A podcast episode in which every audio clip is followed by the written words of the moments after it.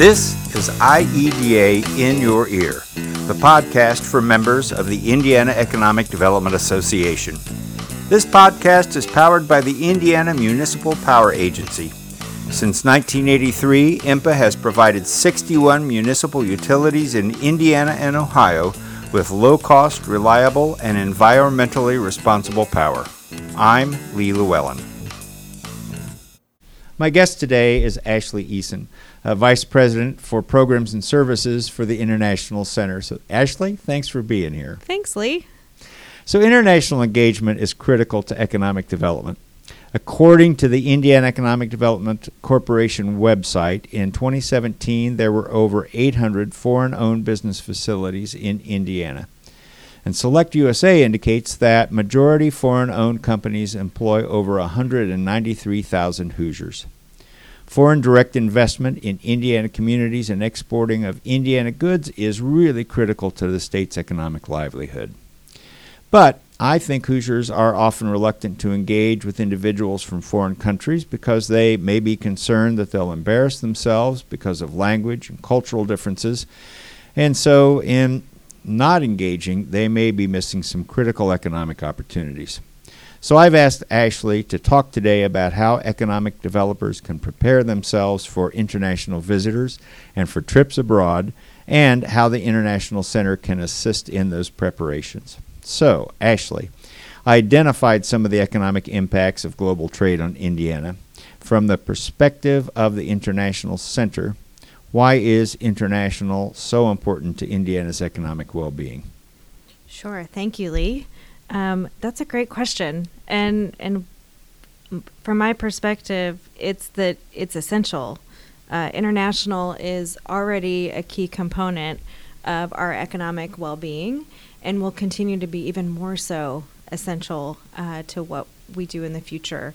Uh, the U.S. Chamber of Commerce um, likes to share the statistic that 95% of the world's population lives outside of our borders. Uh, that is a huge market. Uh, when we think of ourselves as a country, we tend to think, well, we can take care of everything ourselves. We have everything we need here. Um, and in some cases, that may be true, but uh, when it comes to economic growth, uh, our market isn't just here, uh, but also our future uh, high tech employees aren't just here.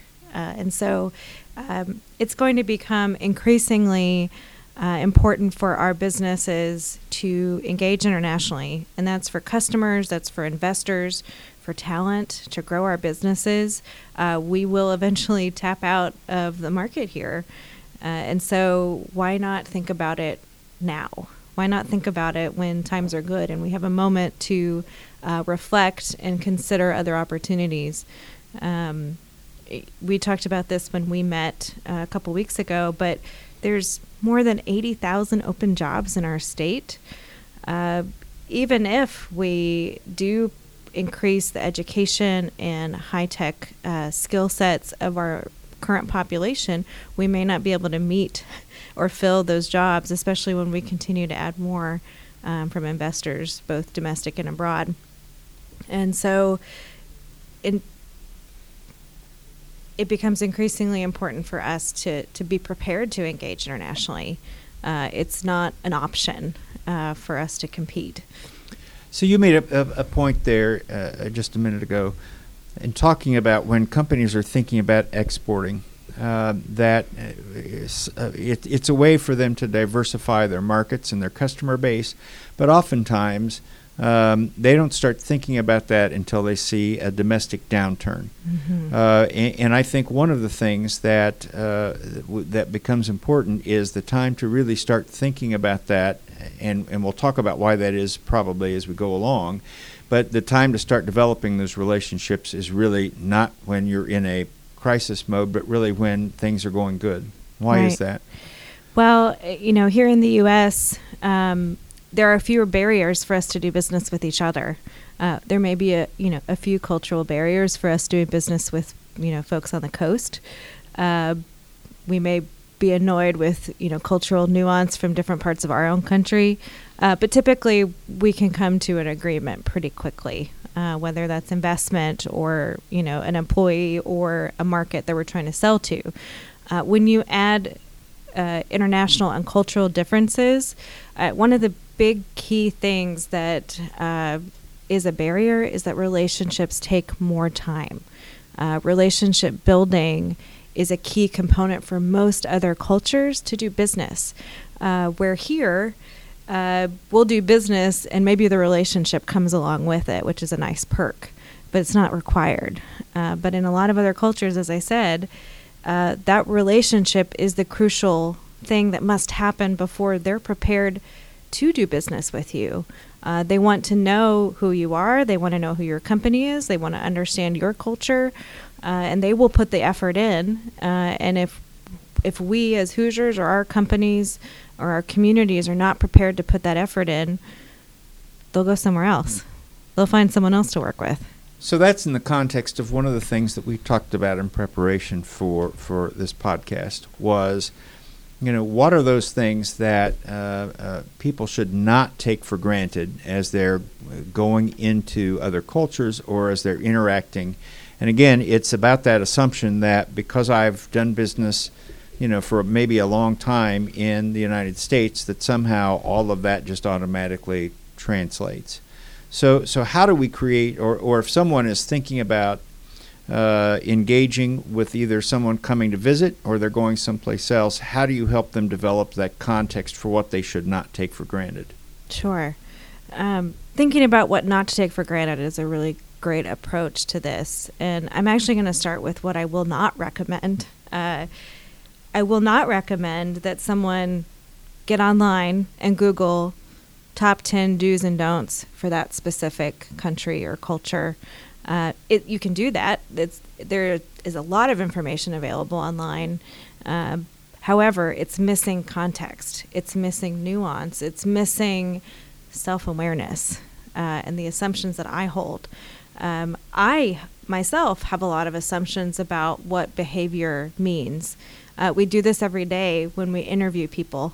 I I have my own assumptions of well, if they have a strong handshake and they give me direct eye contact, then they must be confident and trustworthy and telling me the truth.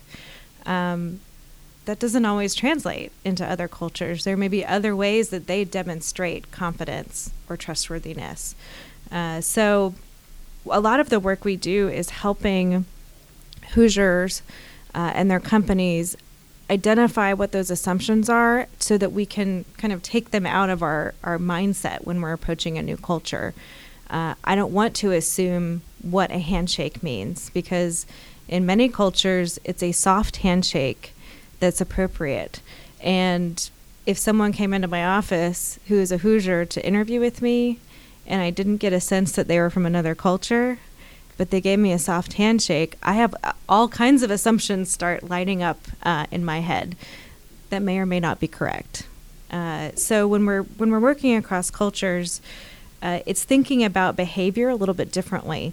Uh, we use behavior and language to express our values, but other cultures express the very same values but with different behavior and language. Um, and we learn these things. We learn how to behave. I myself, you know, through my professional career, have learned how to uh, behave in a way that will give me access, will give me that next interview, that will uh, build a relationship with a key stakeholder. But I have to do it differently when I'm engaging abroad. Another thing we talk a lot about with these clients we work with is that it, we're not suggesting that you change your identity.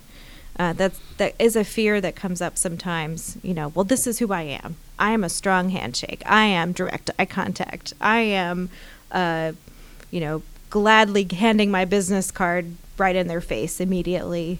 Uh, we we ask folks to consider um, that actually you are your values. The value is respect, and the value is uh, being trustworthy. The value is uh, kindness, and considering that maybe that person would receive those values in a different behavior. I can I can shake hands a little differently. That's okay. Uh, it may feel weird the first few times, but a lot of the work we do really is about building awareness and helping us be aware about myself, about my own assumptions, my own uh, biases, the the way I think about how I'm communicating.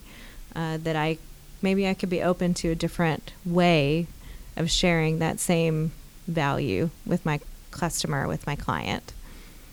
So, so part of that then is the awareness of it's still about uh, I'm communicating.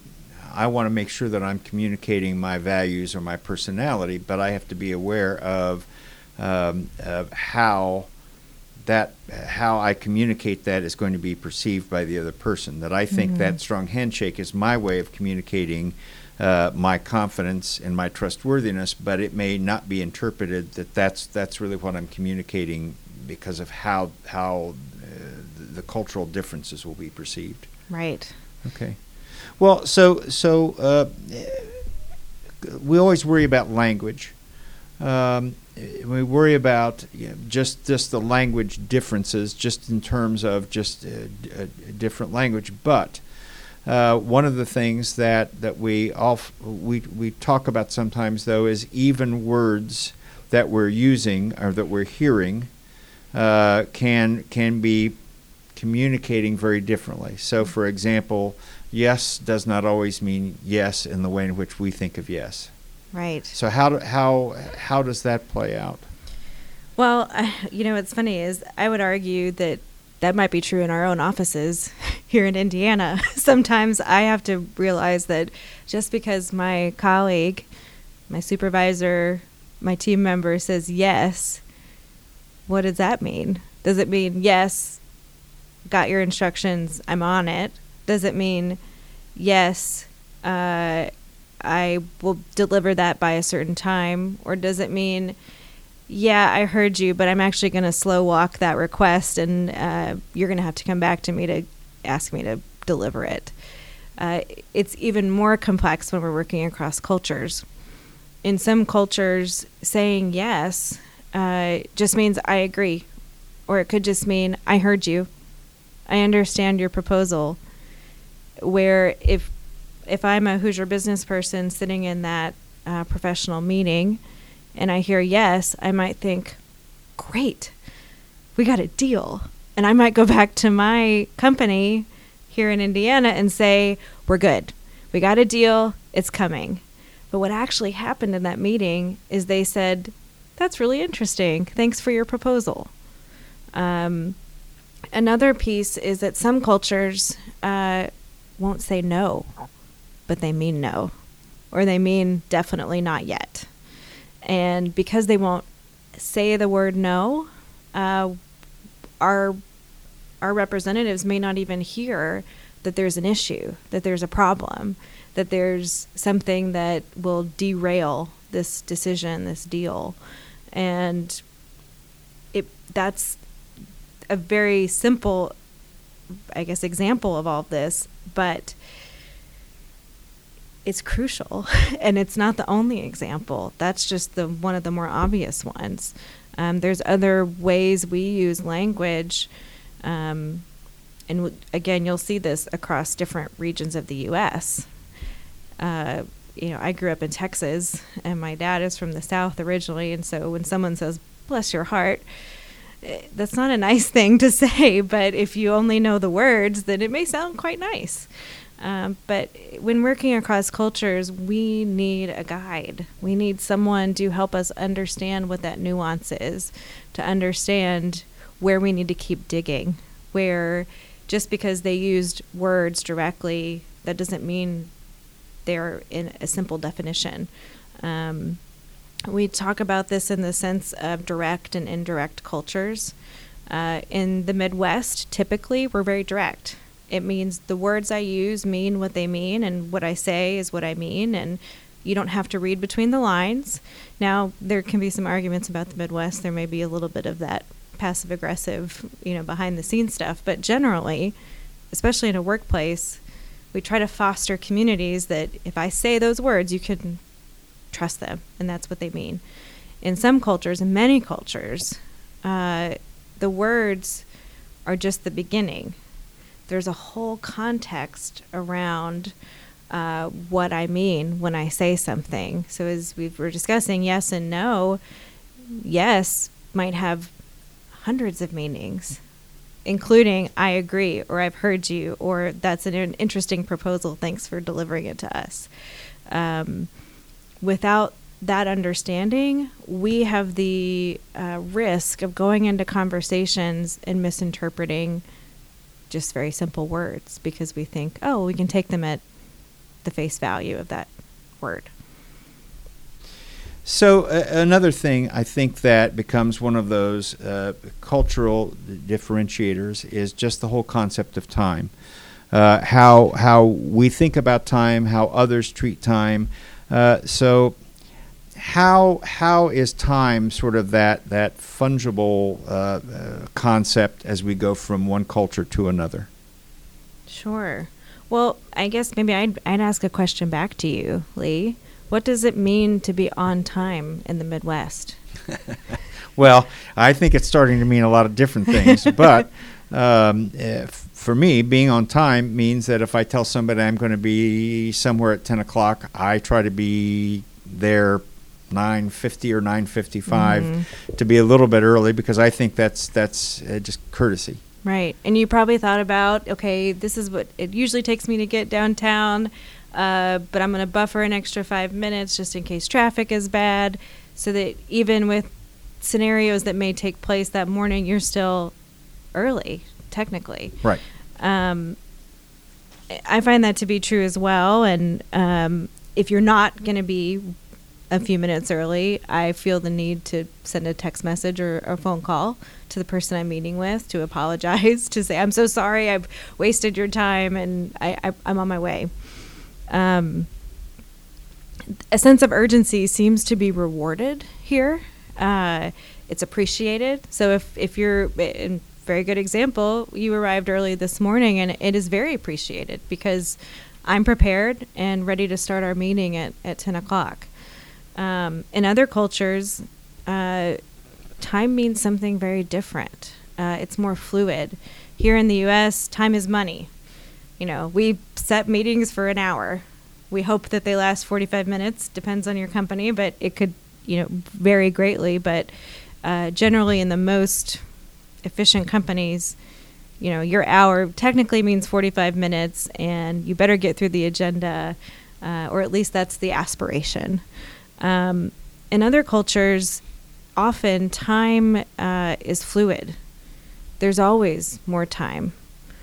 Uh, having a meeting is focused not just on deliverables and objectives and getting through an agenda, it's focused on the relationship. And so, and, and I would argue that that's not a good or a bad thing. They, they may be just as productive when it comes to revenue or when it comes to efficiency, but they're focusing on the relationship to build the partnership for that business. Um, they always feel like there's more time. So a meeting can run late, a meeting can start late. Uh, it's more that we are going to have a connection that day then there's a meeting from 10 to 11 o'clock. Um, the other piece of this is this is one of the ways that they show you respect.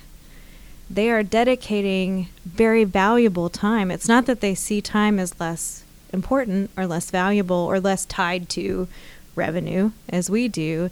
It's that they are allocating a lot of precious time to you, to your company, to the relationship between your companies uh, or between your countries.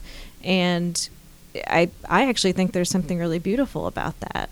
And so, so does that relate when you talked earlier about uh, the importance of building trust? Does does part of that that time relationship contribute to that trust building?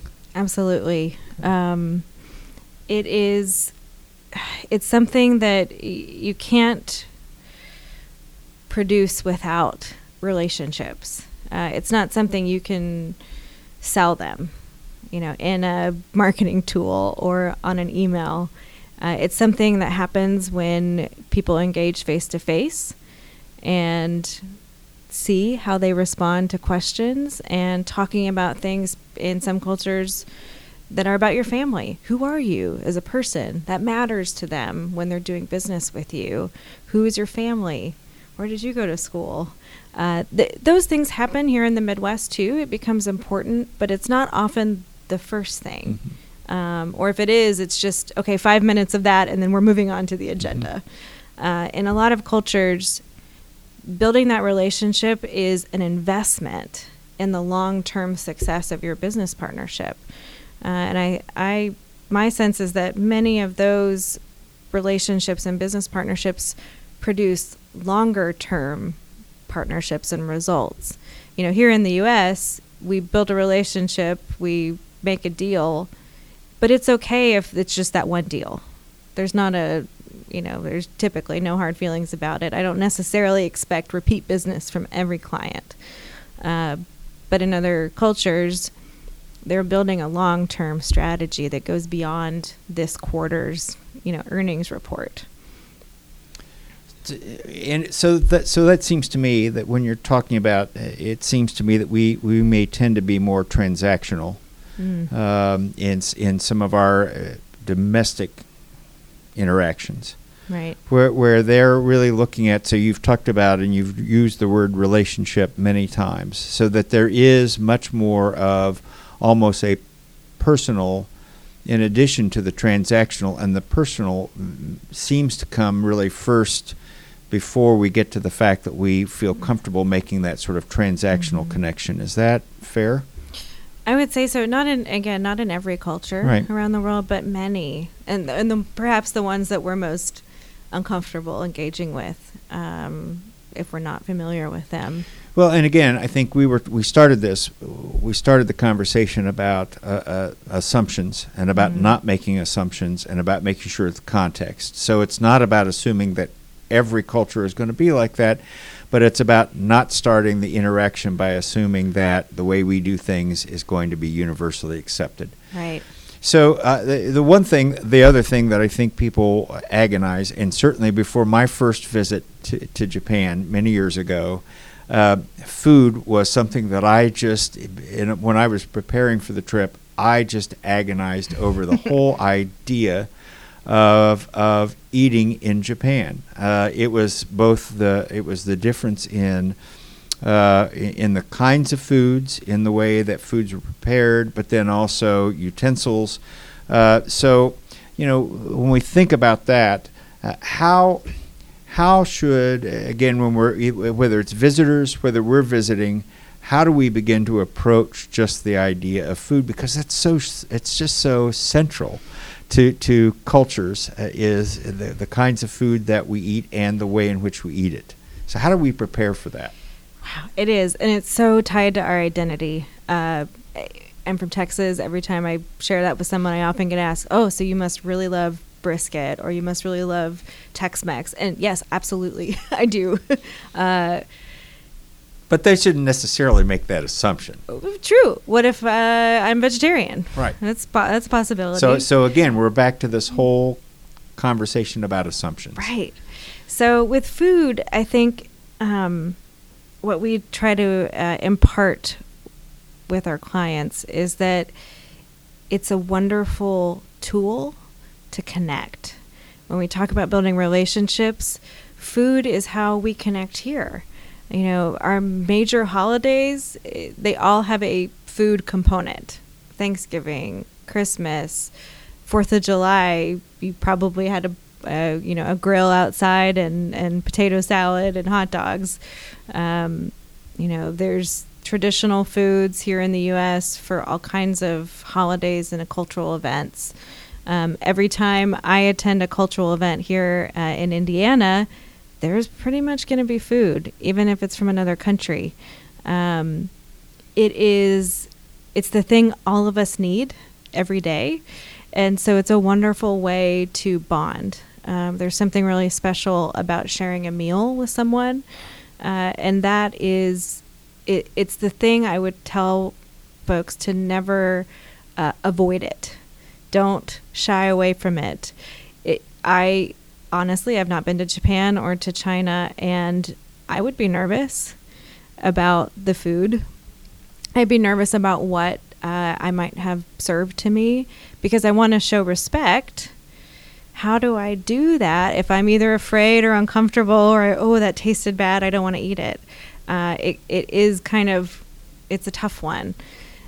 However, um, I think attitude is what's most important uh, and generosity. And so, you know, sometimes I'll just be transparent with my host to say, I want you to know I'm really excited about this, but I have never tried any of this food. Can you help me? Can you help me understand what it is? I want to try it, but I want to try it and understand you know, when do you normally eat this food? Is this associated with the holiday? Is this a delicacy or is this, you know, everyday street mm-hmm. food? Um, tell me more about it. Help me understand it. Tell me stories about is this something your family has, you know, at special meals or celebrations?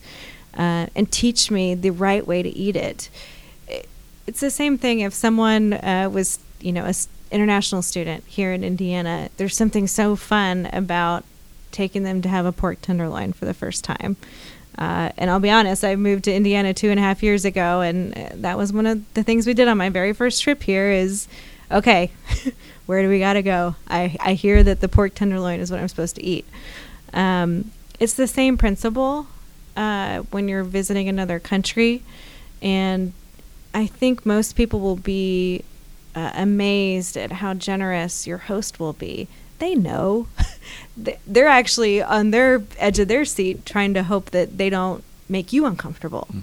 Uh, but at the same time, they're probably very proud of their own pork tenderloin, whatever it is, and they want to share that part of their identity with you. And so um, it's the thing that I, I agree, it makes a lot of people really nervous, myself included. Um, but it's also one of the best ways to demonstrate that you're interested in them, you're interested in their culture, and you're willing to try it. You don't have to like it. It's okay. if it makes you sick, it, you know, it makes you sick. Or if it doesn't taste good, it, that's okay. Uh, learn about the culture to know if uh, saving face is a, a high value for them. So you might say, that's really delicious but not you know elaborate. And maybe you don't finish it so they hopefully they don't refill your plate. If you finish it in some cultures they will bring you more.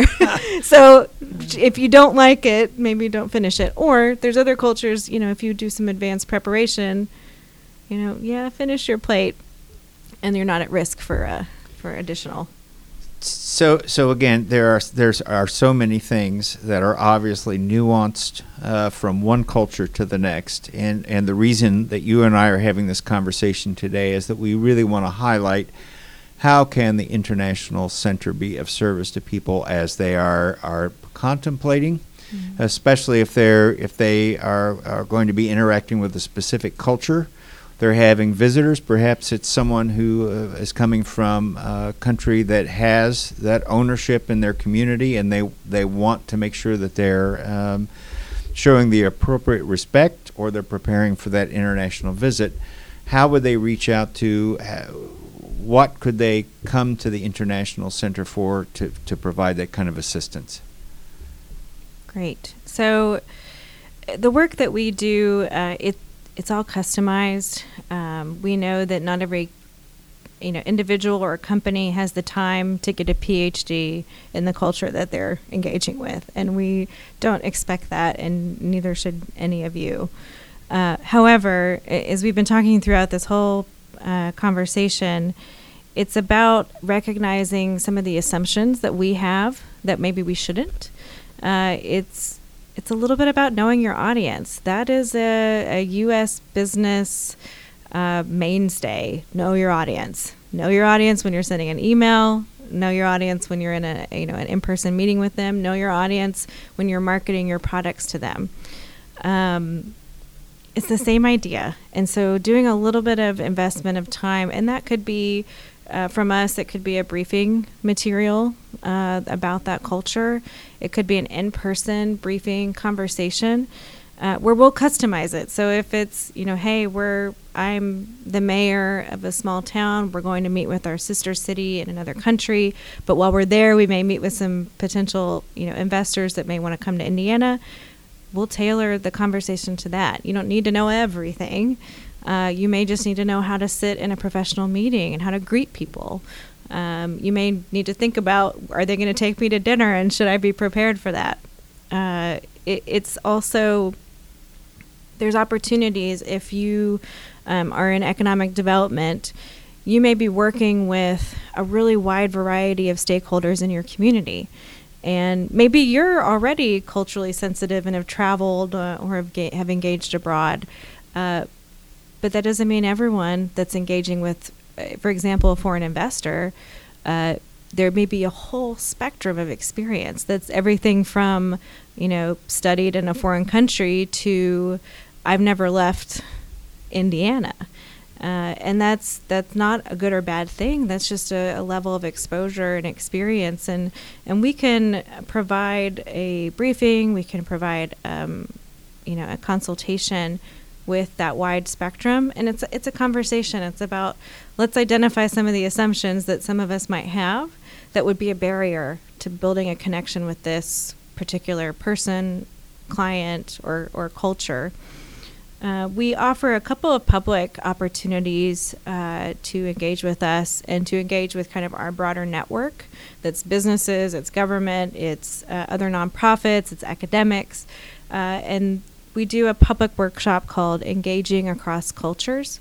Uh, we offer it a few times a year. Uh, it's here in Indianapolis. it could be replicated in your town if you're interested. We're all, we're available to do that. But it is it's that kind of engaging across cultures with your peers from other industries uh, with varying experiences where you're just sharing you know what you've learned and what assumptions you've had to break down with a facilitator with some you know basic framework about cultural differences. And then we also include a panel discussion with uh, whenever possible three expats that have come from other cultures that live here in indiana. Uh, they've had to navigate it the reverse direction and understand Hoosier culture, uh, but they have so much insight for us about how can a Hoosier do well when engaging with other cultures and, and what should we know? Things that i wouldn't even necessarily know to share. They bring a lot of expertise. Uh, we also offer a program uh, typically once a year called leadership across cultures. That is taking the concept of cultural awareness not just for everyday engagement, but for um, leading.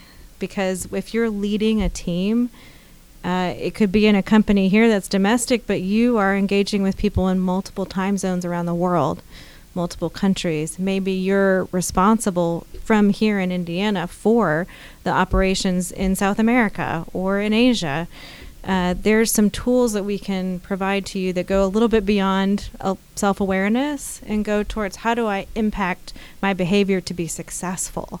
Uh, it's not just, you know, let me understand everything about the other culture. It's how do we find common ground? How do we build bridges uh, so that where we do have cultural differences, they're not a barrier to us. They're something that we can build something even better, perhaps.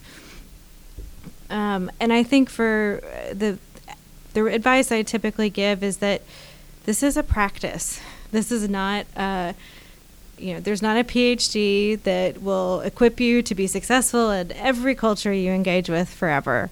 Uh, this is uh, developing your own attitudes, reducing your own assumptions, and, and it's it's putting yourself out of your comfort zone all the time. And the more you do it, I think the more fun it gets. Uh, when you realize and I would say every culture I've engaged with, I realize I have a lot to learn. Uh, I realize, oh, I, nope, that's another assumption I'm still hanging on to about how to behave. And when we can step out of our comfort zone regularly, uh, it, it, makes us better people, I think. Uh, and, you know, that for me, that's enough. But I know in economic development, it, there's a business reason for this it makes you more effective. It, it increases the number of relationships you build, which increases your network, which increases your potential customers, your potential partners and investors. Um, so there is a strategic reason to do this, uh, but I think most people find that there's a lot of uh, personal satisfaction that they get when they build those connections, and it, it's not as hard as uh, we've all imagined it is. And I think that I think that's probably uh, that that critical piece. I think it's once it's that first time that's probably the the most the first time with any new culture is the most sort of fraught because you don't know what to expect and you, you don't know what you don't know mm-hmm. and and going through and building a little bit of that confidence and understanding some of those things um, helps take some of that fear down and then uh, you know once you have made that connection the first time uh, and and you survive, and if you're lucky, you thrive, and you make some of those connections. Then I think it does help. You know, I think it's a cumulative process.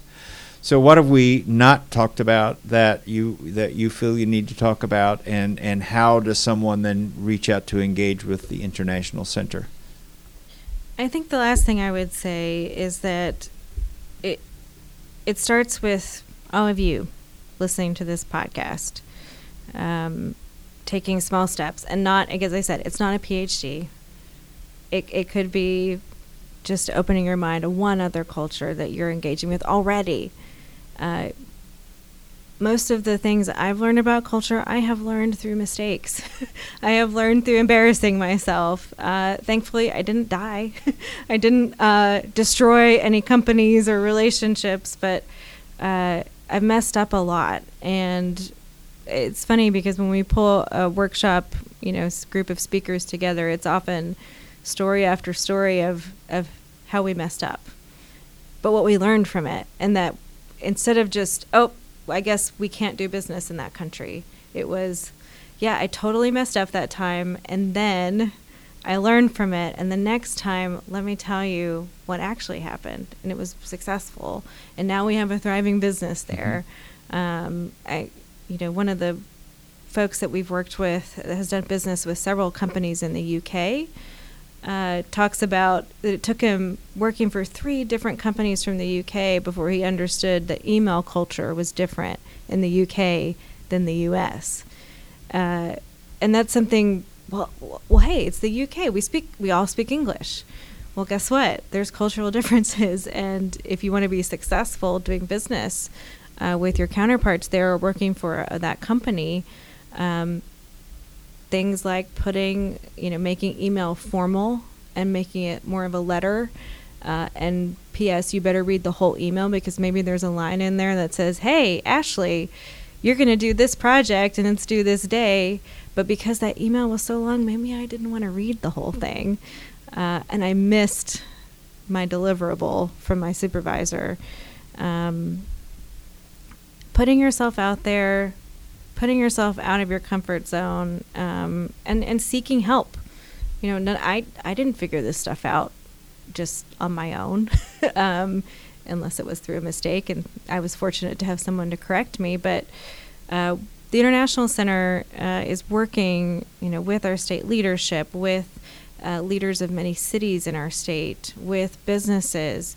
Uh, and it looks a little different each time. It's not, uh, there's not a prescription uh, for everyone. This is how you become culturally sensitive. Uh, it is, it depends what, what's your issue? What's the challenge you're facing? Is it, you know, hey, we, we do work in, you know, Japan, we have some partners, but we want to be the preferred partner. How do we take it to the next level? We can help with that. If it is, hey, I'm here in Indiana and I'm hiring a lot of uh, immigrants or refugees in my factory. And yeah, we all speak English, but we're having challenges because uh, they're not talking to me, they're not giving me feedback. We can help with that. Uh, if it's, hey, I'm trying to attract global talent, and either they've never heard of Indiana, or if they have, it's not all positive, uh, we can help with that because we know that there's a thriving expat community here in our state working for global and domestic companies here. Uh, and we've helped with relocation assistance to ensure that their settling in process uh, equips them not just to go to work every day, but to be successful in the community. Um, we're we're prepared for you know things that go even beyond what we do today. We're able to bring expertise through expats that we know, through other stakeholders. We're not the expert on every culture, uh, which is a relief because we that would be a lot of work. Uh, but we happen to be connected to a lot of subject matter experts that we will pull in, uh, and and when you work with a community that diverse and that large, uh, what problem do you have? We are ready to engage on it. So I, I probably can't say this definitively, but to our knowledge, uh, we don't know of, of any Hoosier who has, by making a mistake uh, in dealing with an international culture, started a nuclear war uh, through those mistakes. And so uh, the, the bottom line is we're, we're going to make mistakes. Um, um, it's a part of the learning process, but it's also there are resources through the International Center that can help take some of that that risk, that concern, that anxiety sort of uh, down to a more manageable level. And that was really the purpose of having this conversation today. So I've been talking with uh, Ashley Eason. Uh, she is the Vice President for Programs and Services for the International Center. So, Ashley, thank you very much for spending time today. Lee, thank you. It's been a pleasure. And uh, it, I have heard this from others, but I'm a Hoosier now by choice and and it's an honor and a pleasure to be in a state that is thinking globally.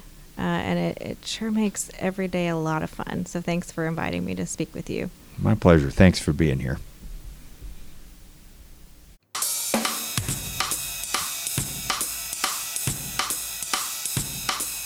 This has been IEDA in Your Ear, the podcast for members of the Indiana Economic Development Association. This podcast was powered by the Indiana Municipal Power Agency. Since 1983, IMPA has provided 61 municipal utilities in Indiana and Ohio with low cost, reliable, and environmentally responsible power. Learn more about IMPA by visiting their website at impa.com and be sure to follow them on social media to stay in the know. This podcast is copyrighted 2019 by the Indiana Economic Development Association, which retains all rights to the content.